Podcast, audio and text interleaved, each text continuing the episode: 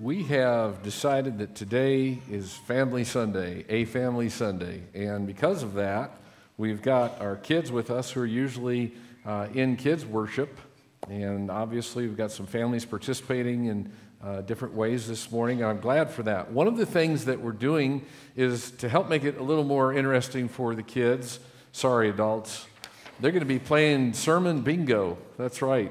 Uh, which means the elementary kids that are in here with us today have bingo sheets, and they're going to be listening for certain words like communion.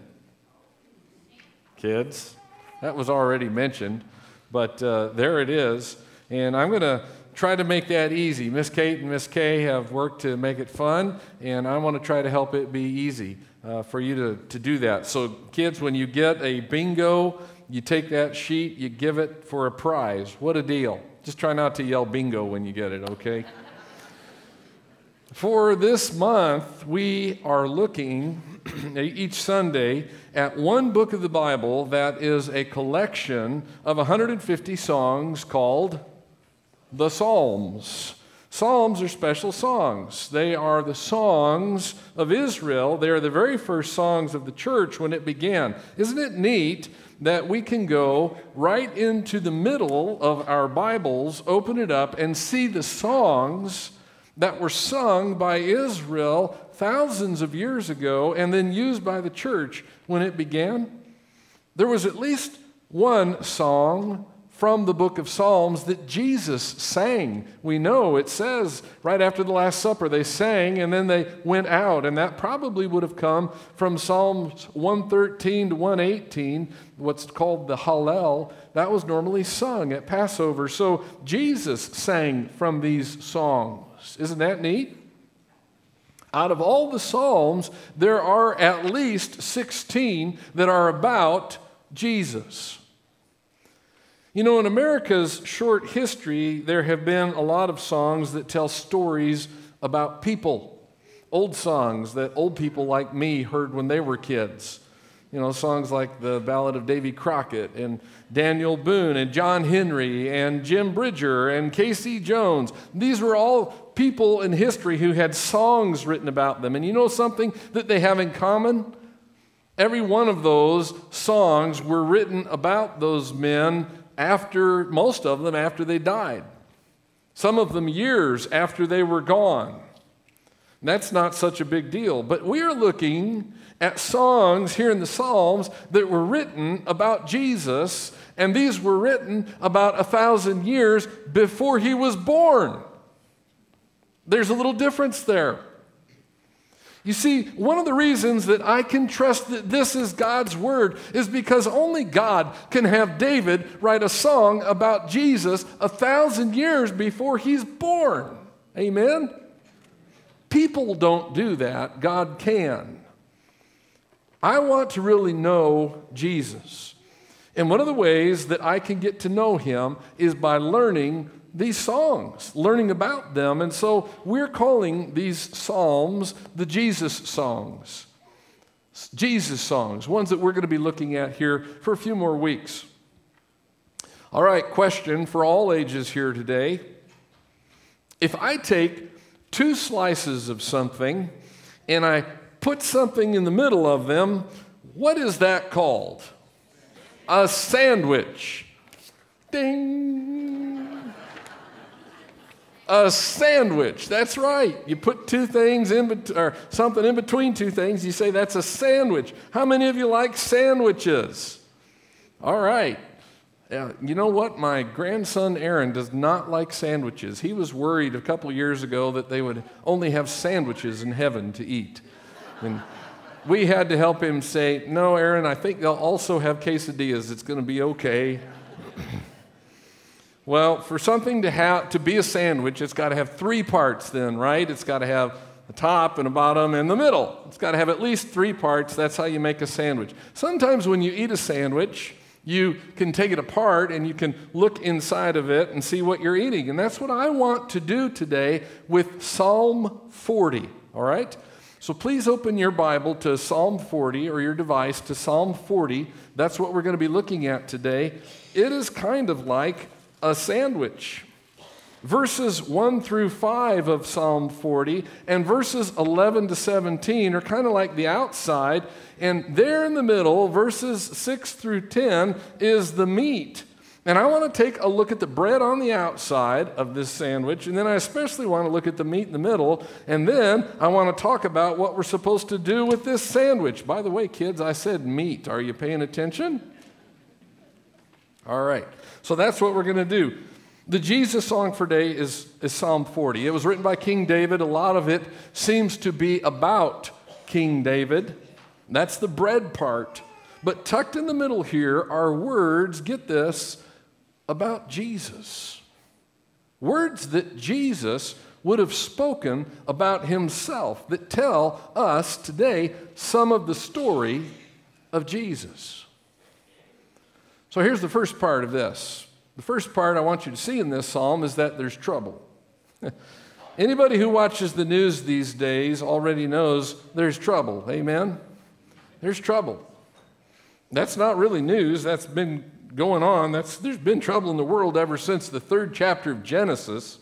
It just changes from day to day and century to century. And so, as David starts Psalm 40, he's talking about some trouble in his, his life. Look at verse 1.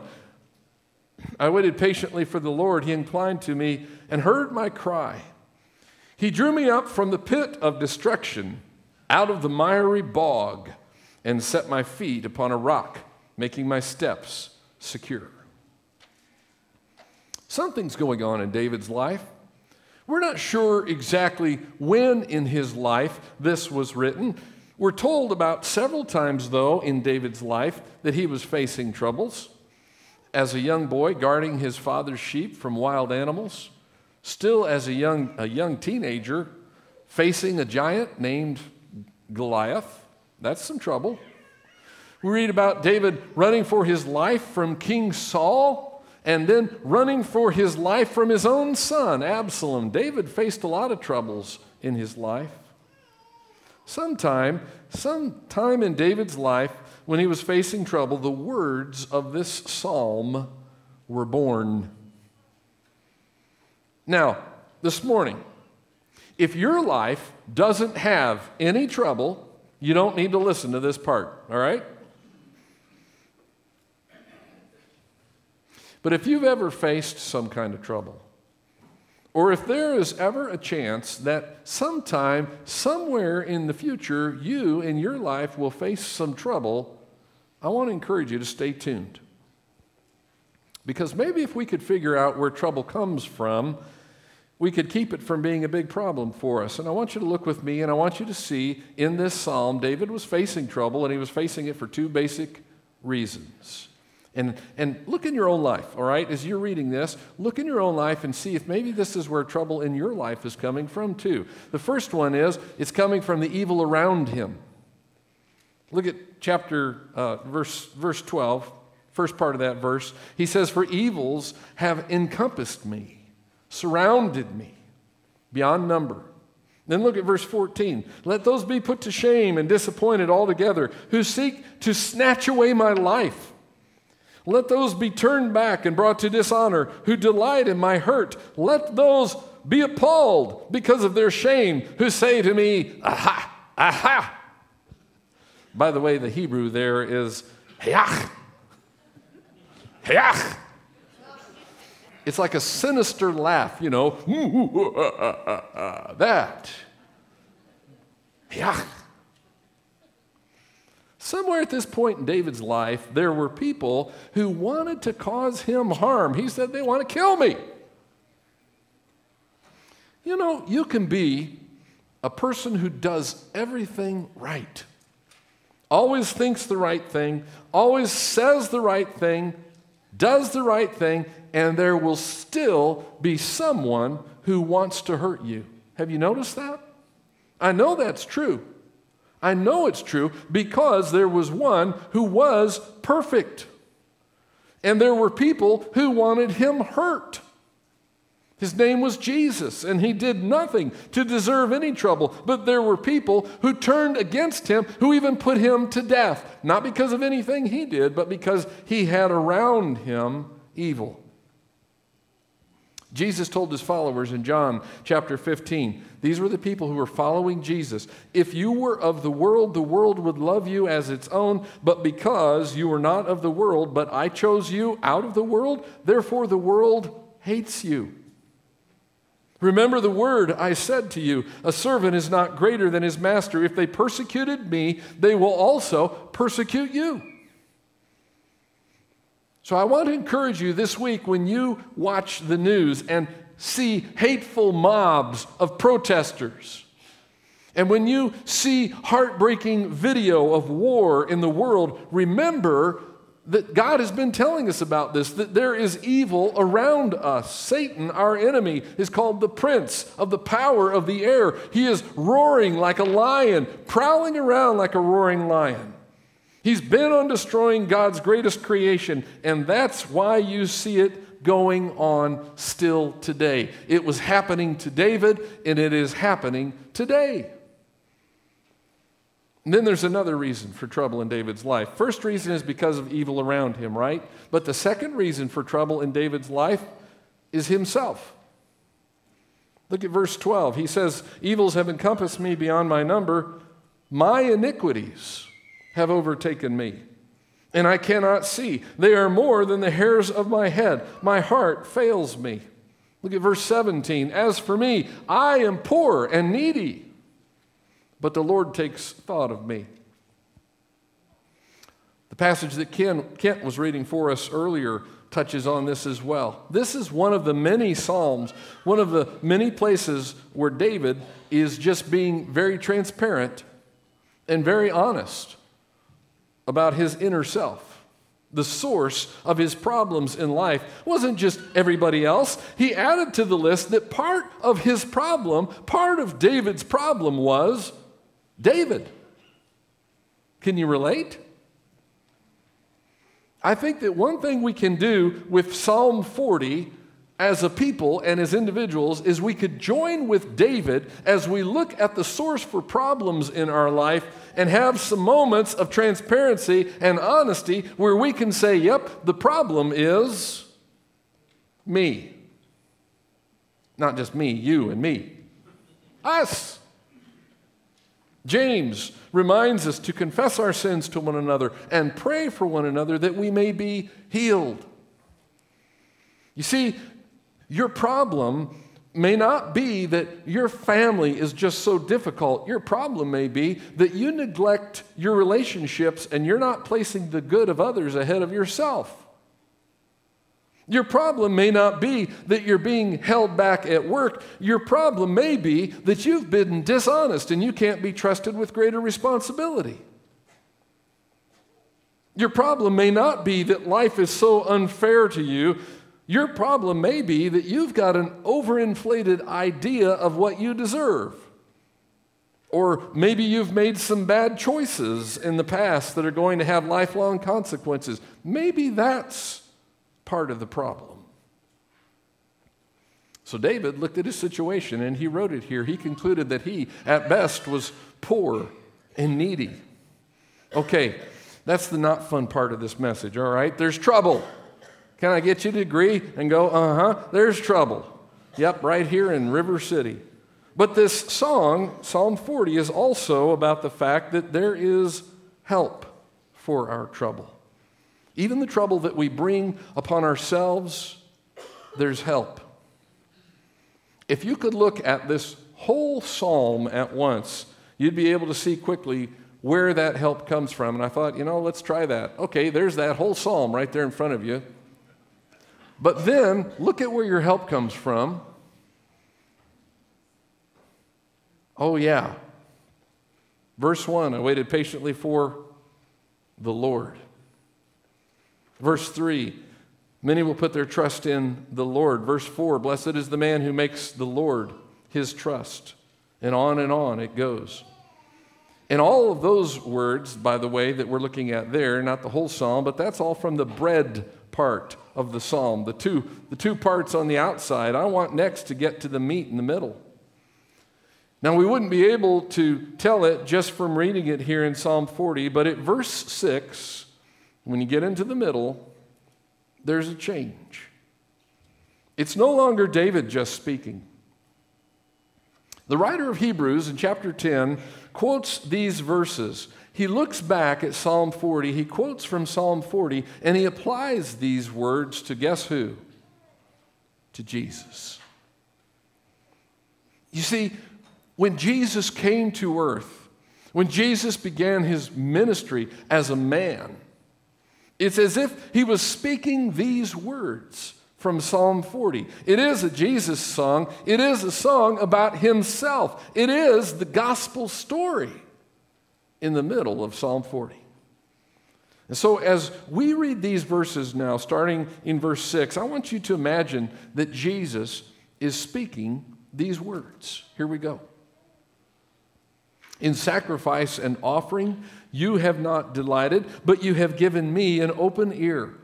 Burnt offering and sin offering you have not required. Then I said, Behold, I have come. In the scroll of the book it is written of me, I delight to do your will, O my God. Your law is within my heart. I have told the glad news of deliverance in the great congregation. Behold, I have not restrained my lips, as you know, O Lord. I have not hidden your deliverance within my heart. I have spoken of your faithfulness and your salvation. I have not concealed your steadfast love and your faithfulness from the, gate, the great congregation. Now, now let's talk about our help from the Lord. Of all the sacrifices in the Old Testament, think about that. All the times that God commanded Israel to offer bulls and goats and sheep and lambs and doves, all of those sacrifices were all pointing to something greater. Now, the Jewish people, they could look back at their heritage and they could look at how they did all those things and they could point to all that they did, but there needed to be something else. The blood of bulls and goats would never take away sins. In fact, Romans 3 tells us, by works of law shall no one be justified. We can't do it. Nothing we can do will ever make us right in God's sight. We need something more, and that is what Jesus here says he came to do. God had a plan written about Jesus from the very foundation of the world, a plan written down. It involved him coming to earth as a baby. He grew up as a man who also was God on a mission. And that's why we find Jesus being so careful to make sure that he is at the right place at the right time to carry out the Father's will. He has come to do his will he delivered the whole message of the Father. John chapter 4. Jesus said, My food is to do the will of him who sent me and to accomplish his work. John chapter 5. I can do nothing on my own. As I hear, I judge, and my judgment is just because I seek not my own will, but the will of whom? Him who sent me. Chapter 8, verse 28. I do nothing on my own authority, but speak just as whom? The Father taught me.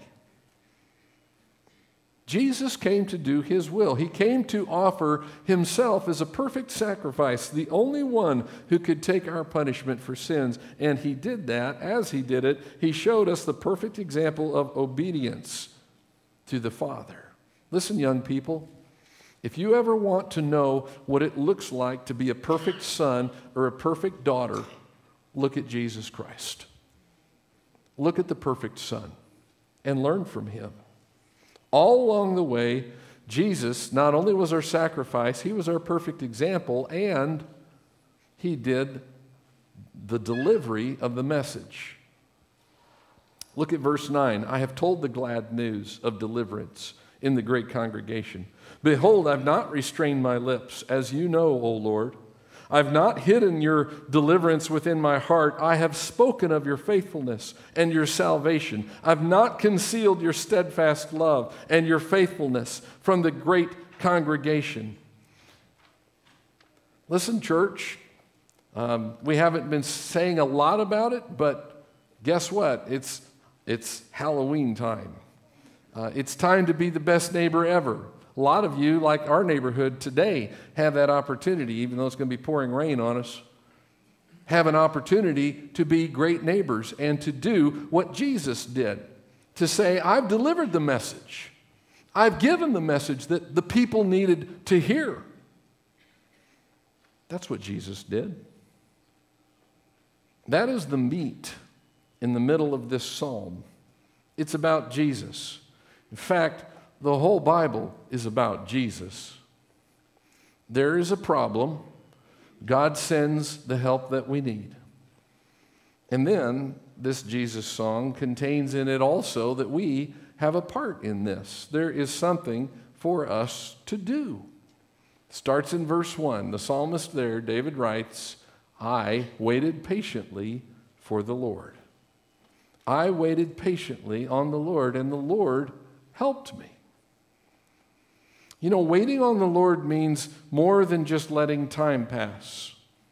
Waiting on the Lord does not mean, when is this guy going to be done?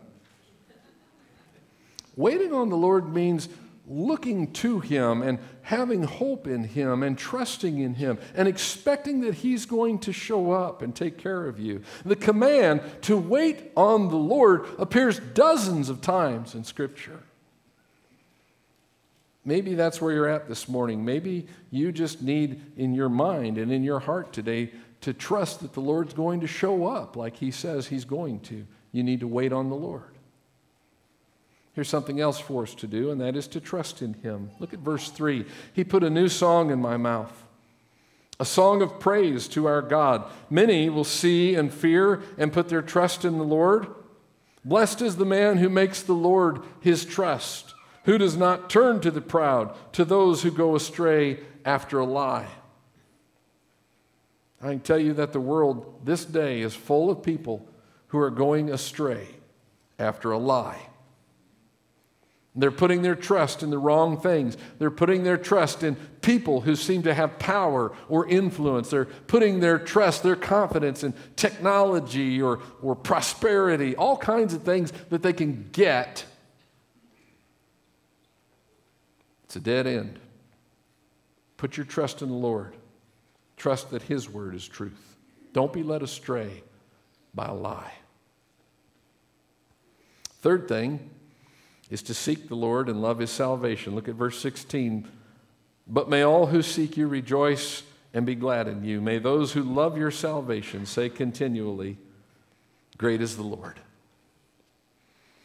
You know, at the end of the day, there's one group of people who will have real joy in a world that's full of trouble. It is the people who seek the Lord while he may be found. John 16 says, In the world you'll have tribulation, but take heart, I have overcome the world.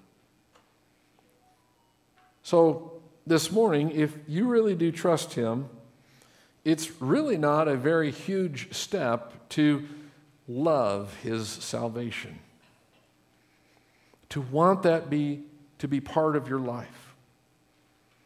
Maybe you've gone through all the mental part. Yeah, I believe who Jesus is. Yes, I believe he really lived. I even believe about his claims that those are true. I got it up here. There's one more thing you need to do. You need to love his salvation.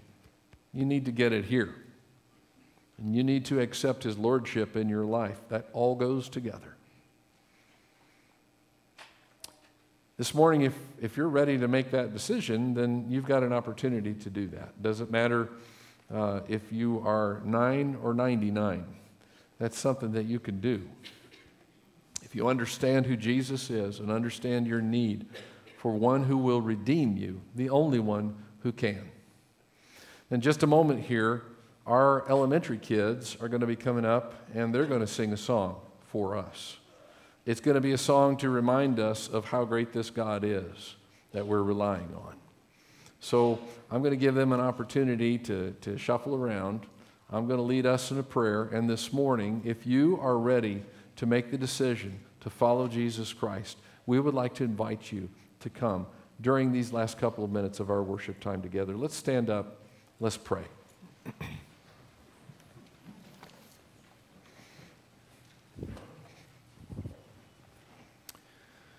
Father in heaven, thank you for these words that we are able to see today, words that by inspiration of your Spirit, were written thousands of years ago and yet speak clearly of the work of Jesus that he would do.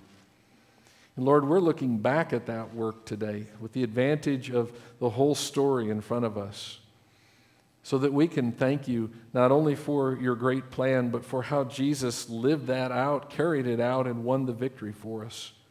And we here today uh, can follow him because of that. Father, thank you for salvation through him. Thank you for the promise of life through him. Some of us here today uh, need to make that decision to love that salvation and make it part of our lives. So, Father, I pray that we'll make choices. There will be choices among us in this crowd today to follow you. Some of us have been following you for years, and yet we need to be reminded, Father, of our need for you, our ongoing need for the cleansing work of Jesus in our lives. Thank you for your Holy Spirit. And Father, please find in us today a mind and a heart that is attuned to the direction that you want us to go. We pray this together in Jesus' name. Amen.